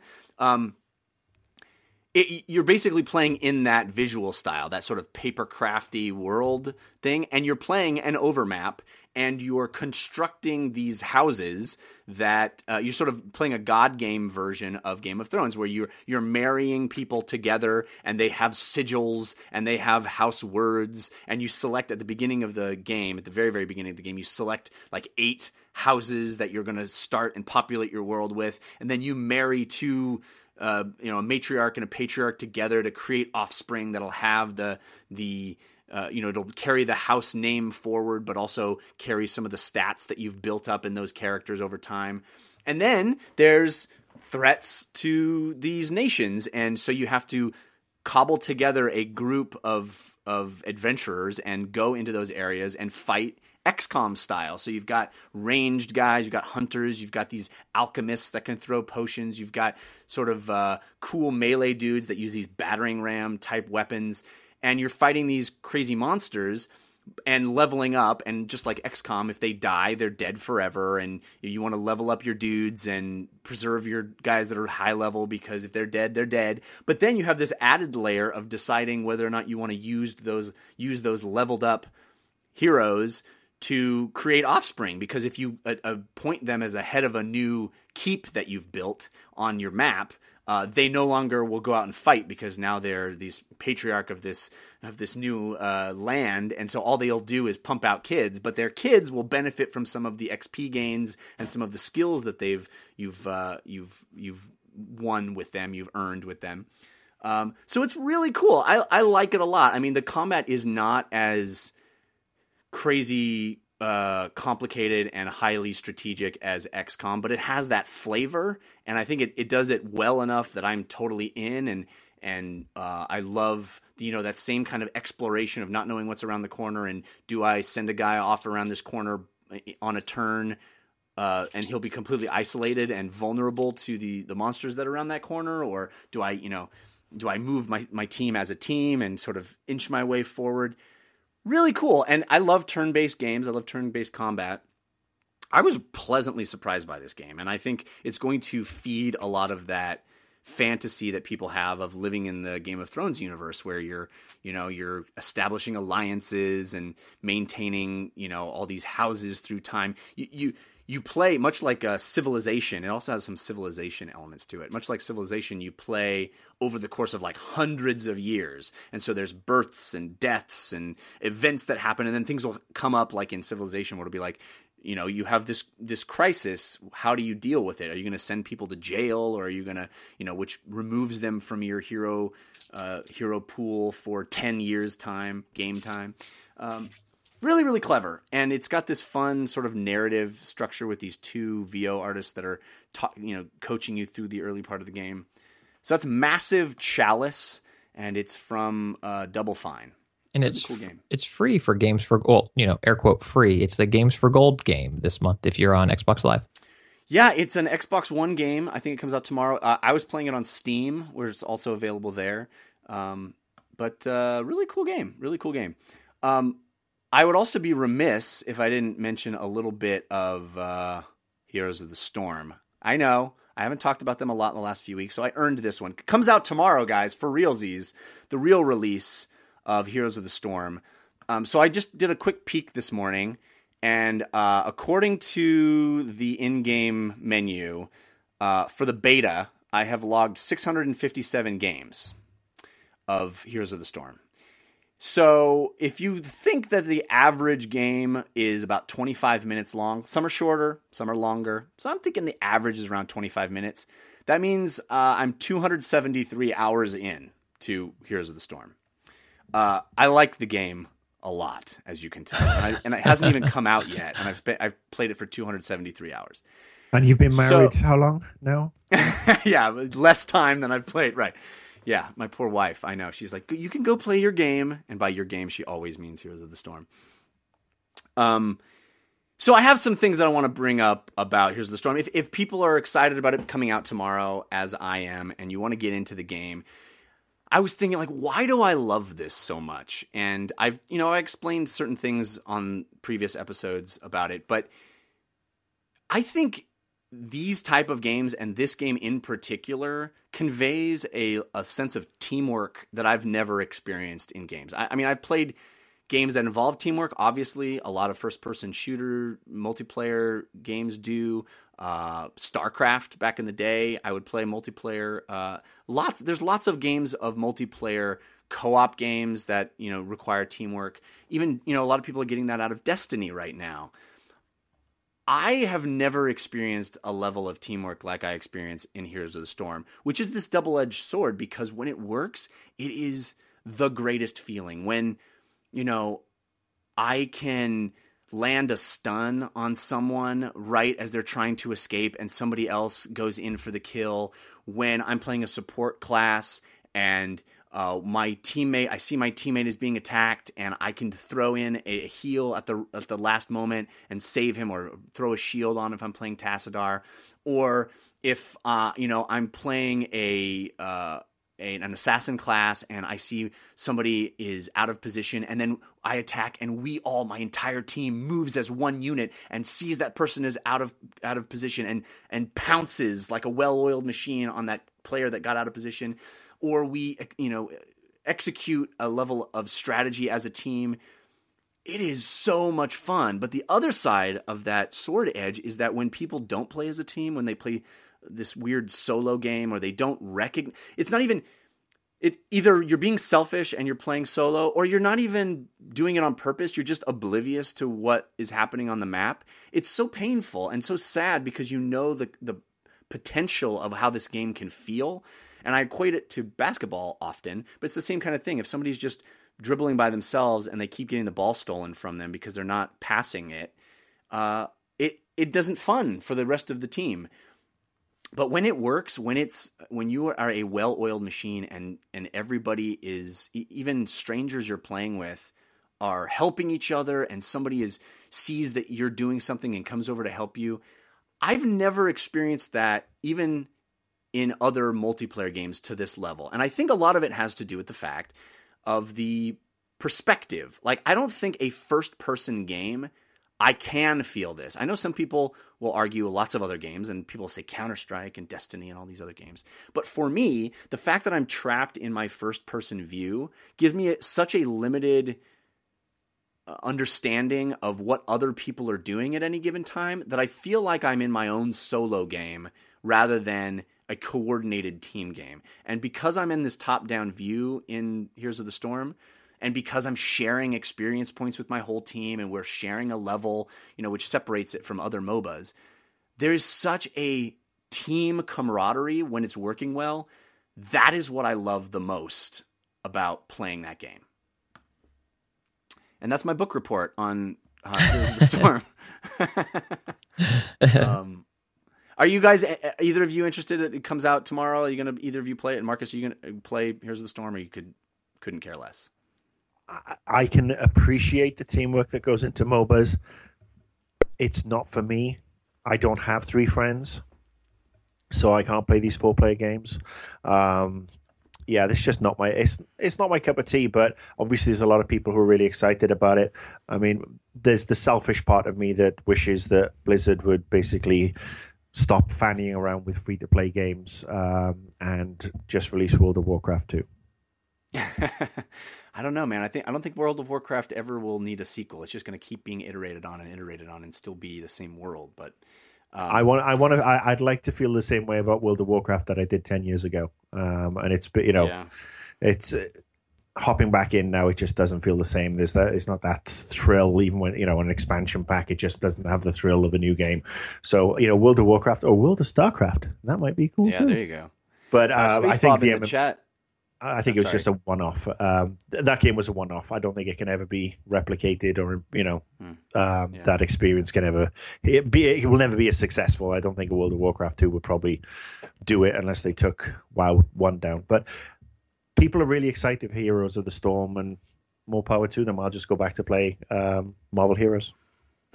uh, Space Bob in the chat asked if uh, I got that same team feeling from MMOs. Sometimes, if you're in a in, in a great, um, you're in you know in an instance and you're taking down a big boss and you have to work as a team.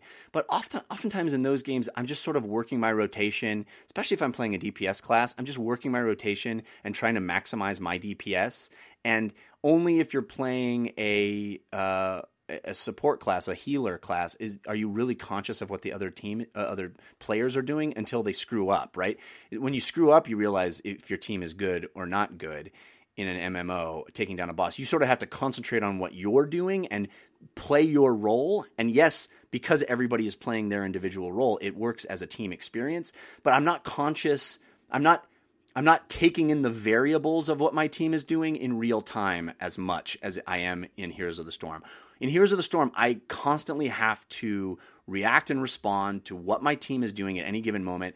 And when I can swoop in and either save or assist uh, another player in some objective, it is really fun. If if you can be the guy that comes in and, and kills that player that they're engaged with, or saves them from dying, or jumps in and gets a um, a mercenary camp at the last second, stealing it from the other team, those moments there's nothing quite like it. And I know others will say they have those experiences in first person shooters. Just for me, I never have, and I love it.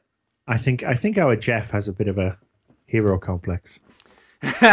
Indeed. Indeed, you I just what you just want to be save the day and be adored, don't you? I'm well, gonna a, I'm going to give you a hug next time I see you. Well, thank you. I appreciate it. I, I will always take a Marcus Beer hug. I I, I love them. Uh, anything else you guys have been playing? Anything else you want to mention? Oh, Christian, you have something else, right? Well, I've been playing with the Splatoon Amiibo three pack. I do not have the game Splatoon, but I did uh, participate in the game of actually getting Amiibo when they come out. Which, let's be honest, whew, you know, that's a, that's a game. That's a game. But uh, I, I, was playing the Amazon. Amazon posted. I don't know if you guys cared or followed these at all, but they posted. They didn't do pre-orders, and they just posted time, like time windows in which each one of the Wave Four amiibo would be available, and it was like two to two thirty, Pac Man, three to three thirty, um, Ink Boy or whatever. And I was just like, this is crazy. What this is so dumb. And then six to six thirty was the Amiibo Splatoon three pack, and I was like, man, this is so. Uh, it's five fifty. Amanda, I got to go inside real quick. Can you watch Estelle for a second? and I refreshed three or four times, and uh, they showed up. They're good, man. Uh, I'm excited to play the game. I have not uh, yet. People in the chat are like, Splatoon, Splatoon. I, I haven't, but uh, the Amiibo, you're gonna good. I'm gonna. I'm gonna. Especially now that your Amiibo gives you extra stuff, right? I don't I don't know if these amiibo will be opened. I'm part of the problem. Oh, you are part of the problem. You're not even going to open them? Uh, they look so on my shelf right now. They're next to my unopened copy of Super Mario 3 for the NES. And, and then my opened Mario, Samus, and Toon Link amiibo. But then the color, excuse me, getting choked up. The color palette of the box looks really good. It's got that 90s so Nicktoons look to it. And it's right up there next to, uh, oh, so they might uh, they might stay in. And if I can find another, if I can find another three pack for retail, then I'll open one of them. Does that work? oh, no, God, you're terrible. My name is uh, Marcus, and I haven't pu- purchased any amiibos. Neither I have I, Marcus. Own one. Yeah, neither neither do I. I don't need Look, I don't need the amiibo in my you life. You don't need you don't amiibo. I don't know. It sounded good in my head. But if they made Heroes of the Storm amiibo, I'd be all over it. well, uh, so, I'm look, still waiting. Saying, that, I'm, I mean, look, I've got ahead, the Marcus. Disney Infinity stuff. I mean, I've got all the Marvel stuff, and I'm looking forward to Star Wars. But I'm looking forward to Lego Dimensions, Doctor yeah. Who, the Doctor Who pack. Doctor Who finally comes to consoles in a hopefully decent game in the Lego environment. So that's what I'm. That's my money spent this holiday season. Your, your little uh, your little Lego TARDIS is is ready to be purchased. Yes, indeed, the, the Lego TARDIS. Also, I mean, the Portal, the fact that they're doing a Portal version, uh, the Back to the Future stuff, Ghostbusters. I mean, anybody from you know from from the the born or lived through the seventies and eighties. I mean, that's awesome. Yeah. I mean, it's it's just so daft, and I, I hope the gameplay backs it up. I hope I really do. Yeah, exciting. Um, all right, guys, let's uh, let's move on to tabletop time. But first, I do have to thank our final sponsor, which is Hover. Oh man, when you have a great idea, you want to secure a domain name for that great idea, and you want something catchy and memorable to represent your online identity. And with Hover, you can find that perfect domain to bring your idea to life. And it's easy. You just search for the domain you want or you can just enter a few keywords if you're not sure about the domain you want, and Hover will show you the best available options and suggestions. They have a huge variety of domain extensions like .com, .net, .io, and country codes to best suit your needs. You'll get a smart control panel, built-in DNS, and you can even add custom email or Google Apps if you want as well. Hover offers a valet transfer service to make it easy to move your domains for no additional cost, and they do all the dirty work to move your domain over from your current registrar. And to top it all off, Hover has real human beings available for support with no wait, no hold, and no transfer phone service. Man, that's lovely.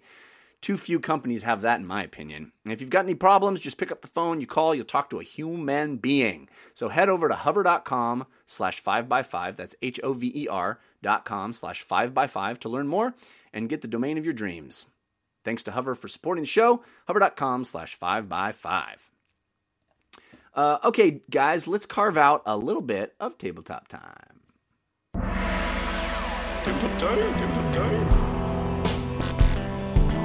Right now, right now.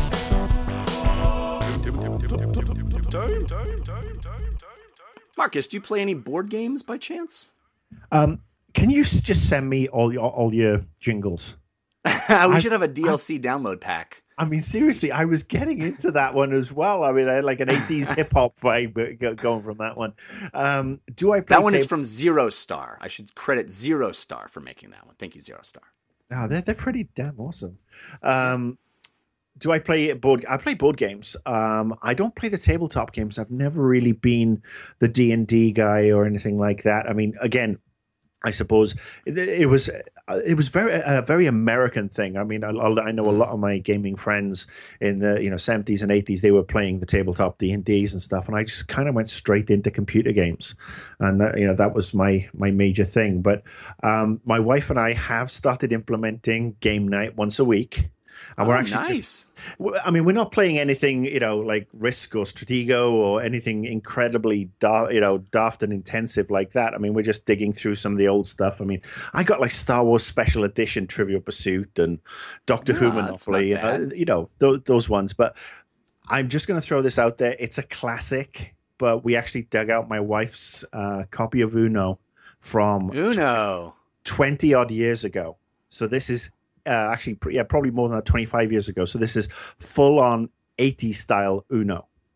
That's I mean, pretty rad. It, it's garish. It you know the cards are just so colored and so 80s. But yeah, I, I gotta say, um, getting back into just playing you know board games and having some fun is is uh, is is a great thing. But now, of course, you're going to turn around and embarrass me by saying that you're playing Tim Schafer's latest board game that's only in beta and only three copies exist on the planet. And no, know, no, I like actually have. I have I have two suggestions for you, for you and your wife. Uh, these are suggestions. Whenever anybody says um, suggestions for two players, and this is perfect, a perfect transition from Uno because these are sort of numbers based. They're they're a little abstract, but they have some theme. Uh, one is called Lost Cities, and the other is called Battle Line. They're both two player only games. They're both actually made from the same uh, designer. His name is Reiner Knizia. And uh, they're both fantastic games. They play quick and they're all about laying down cards and trying to win tricks in front of each other, sort of like Uno. but uh, just a little more strategic. And I I would highly recommend Battle Line and Lost Cities if you wanted to kind of br- reach outside your comfort zone a little bit. Oh, I'll, I'll give them. I'll, I'll give those a crack. I mean, you never know. Awesome. It might lead to might lead to some fun. But yeah, I'm sorry. I'm awesome. I'm a dull and boring when it comes to not at all. Games. Well, I do need to. Uh, I, we got a correction from last week um, from Doctor Hoffhoffhar, Hoffhoffhar, which is pronounced exactly how it's spelled. Um, this is a uh, a correction from something that our guest last week was talking about. He was mentioning the um, the uh, the game Betrayal on House on the Hill, and he was kind of disparaging the new version. Dr. Hoffhoffhar in the uh, subreddit said that the original version of the game was released in 2004 by Avalon Hill, and the reprint of the game was published by Avalon Hill in 2010. The component quality of the 2010 version was subpar, uh, which caused a lot of complaints, and the 2010 version was reprinted to improve the component quality. But the 2004 version was probably the best component quality of the bunch, and it's uh, not significantly better than the newer 2010 copy. So some of the stuff that our guest last week was saying about, you know, hunt down the 2004 version might not necessarily be the case. Uh, he says that um, the uh, the game plays really well. He likes it a lot, but you do not need to have to hunt down that 2004 version to play it or pay any extra. He said the 2010 version is actually excellent. So good good correction. Um, thank you for sending that in. We appreciate it. Uh, I had only played Betrayal in House on the Hill once, so I didn't have much um, much input on that. Uh, one of the games I did want to mention today, simply because we didn't really talk about it, but uh, Nintendo had a big, um, well, a, a, mini, I should say, a micro Nintendo Direct. They were calling it Nintendo Direct Micro, mostly because it was talking about 3DS games, smaller games. And one of the games that they mentioned coming back is a game that I used to love called uh, Dr. Mario. Uh, they have a new version, Dr. Mario Mir- Miracle Cure, coming for the 3DS, which made me think of Puzzle Quest, or not Puzzle Quest, Puzzle Fighter, Puzzle Fighter, the um, Tetris esque game where you are playing two players and sending gems to the other side and trying to destroy the other player. I loved that game. I played so much of that on uh, the original Game Boy or Game Boy Color or one of those. Anyway, it reminded me of a board game that uh, came out in 2010, I want to say. Uh, it also has multiple versions. There's a third edition that just came out last year or the year before. It's called Puzzle Strike. It's from Sirlin Games. Uh, Sirlin, David Sirlin is this designer who sort of created a universe of characters and then made a bunch of different kind of games. It's kind of like what Capcom does uh, with their games. He created a fighting game called Yomi, which is a, a two player card game where you put. It's almost like it's almost like War, but with characters. Uh, a little we, more complicated than War. We you and I played it. Yeah, it's awesome. Yeah. So the same characters from Yomi, these same fighters, are in this game Puzzle Strike, and Puzzle Strike is a board game version of Puzzle Fighter, where you're sending gems to another player and trying to fill up their screen. You know, in this case, they're you know what's in front of them, uh, and if you can fill them up with too many gems, they they explode and they die, and that's you win.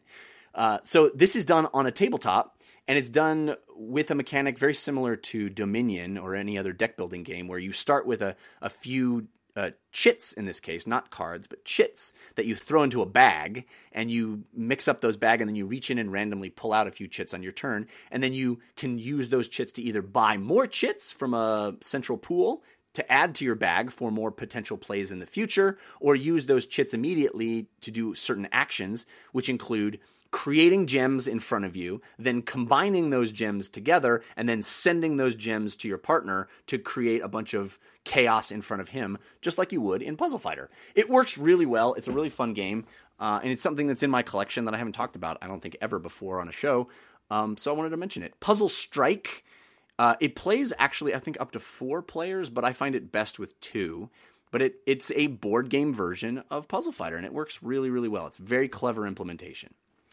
So check that out Puzzle Strike from Sirlin Games. All right, guys, uh, I think that's going to do it for this episode of DLC. We do have our parting gift coming up, so stay tuned for that. But in the meantime, Marcus Beer, my friend, thank you so much for, for sharing your insights and uh, your time with us today. Uh, where can people follow your exploits if they are so inclined?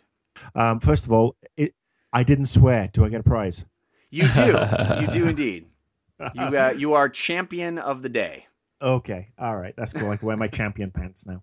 Yeah. Um, you, you can find me uh, on Twitter at Annoyed Gamer, and then uh, feel free to, to go and take a look at Sifted.net and uh, check out our, uh, our Game Face show. Uh, the next one will be on Thursday, 6 p.m. Pacific on the Sifted Twitch channel. And that'll be me and Shane. And um, there will be swearing, I'm uh, unfortunately. so, so uncultured. You can make up for all the not swearing you did today on that show. No, it was kind of it was kind of nice. It was kind of challenging though in the E3 rant. It's like, what can I do? but no, thank you very much for having me. It's it's been a it's been a fun two hours. Wow. Awesome. Yeah, thanks a lot. And uh, Christian, what about you? What's going on this week? Uh, so I am on Twitter at Spicer, and then this week is uh, well today Monday. If you're listening to this, is the season three premiere of Devious Maids, which is a it was a backdoor spinoff from Desperate Housewives. It's over on Lifetime. I mention it because my writing partner and I um, wrote episode ten, and there is a season arc uh, mystery, season long mystery. So if you want to see that, um, tonight is the premiere. Man. Thanks, dude. And uh, Thursday is Sketch Melt at Nerd Melt if you're in LA, and Friday is Trifecta, um, which is stand up sketch and improv at UCB Sunset, also in Los Angeles. What about you? Well, I've got we have concerns this week uh, as usual. Although we are one fewer episode, only two episodes this week because Anthony Carboni is still on his honeymoon. Uh, and his television show debuted last night, so if you should probably check that out. It's on the Weather Channel. It's called Three Scientists Walk Into a Bar. Uh, but also check out our show, wehaveconcerns.com, and uh, listen to me talk about movies over at the slash filmcast. That's at slash filmcast.com. Also, and you can follow me on Twitter, as usual, at Jeff Cannata. That's spelled with two N's and one T. All right, guys, let's wrap this show up with a quick little parting gift. Hey, give us a suggestion of what to do.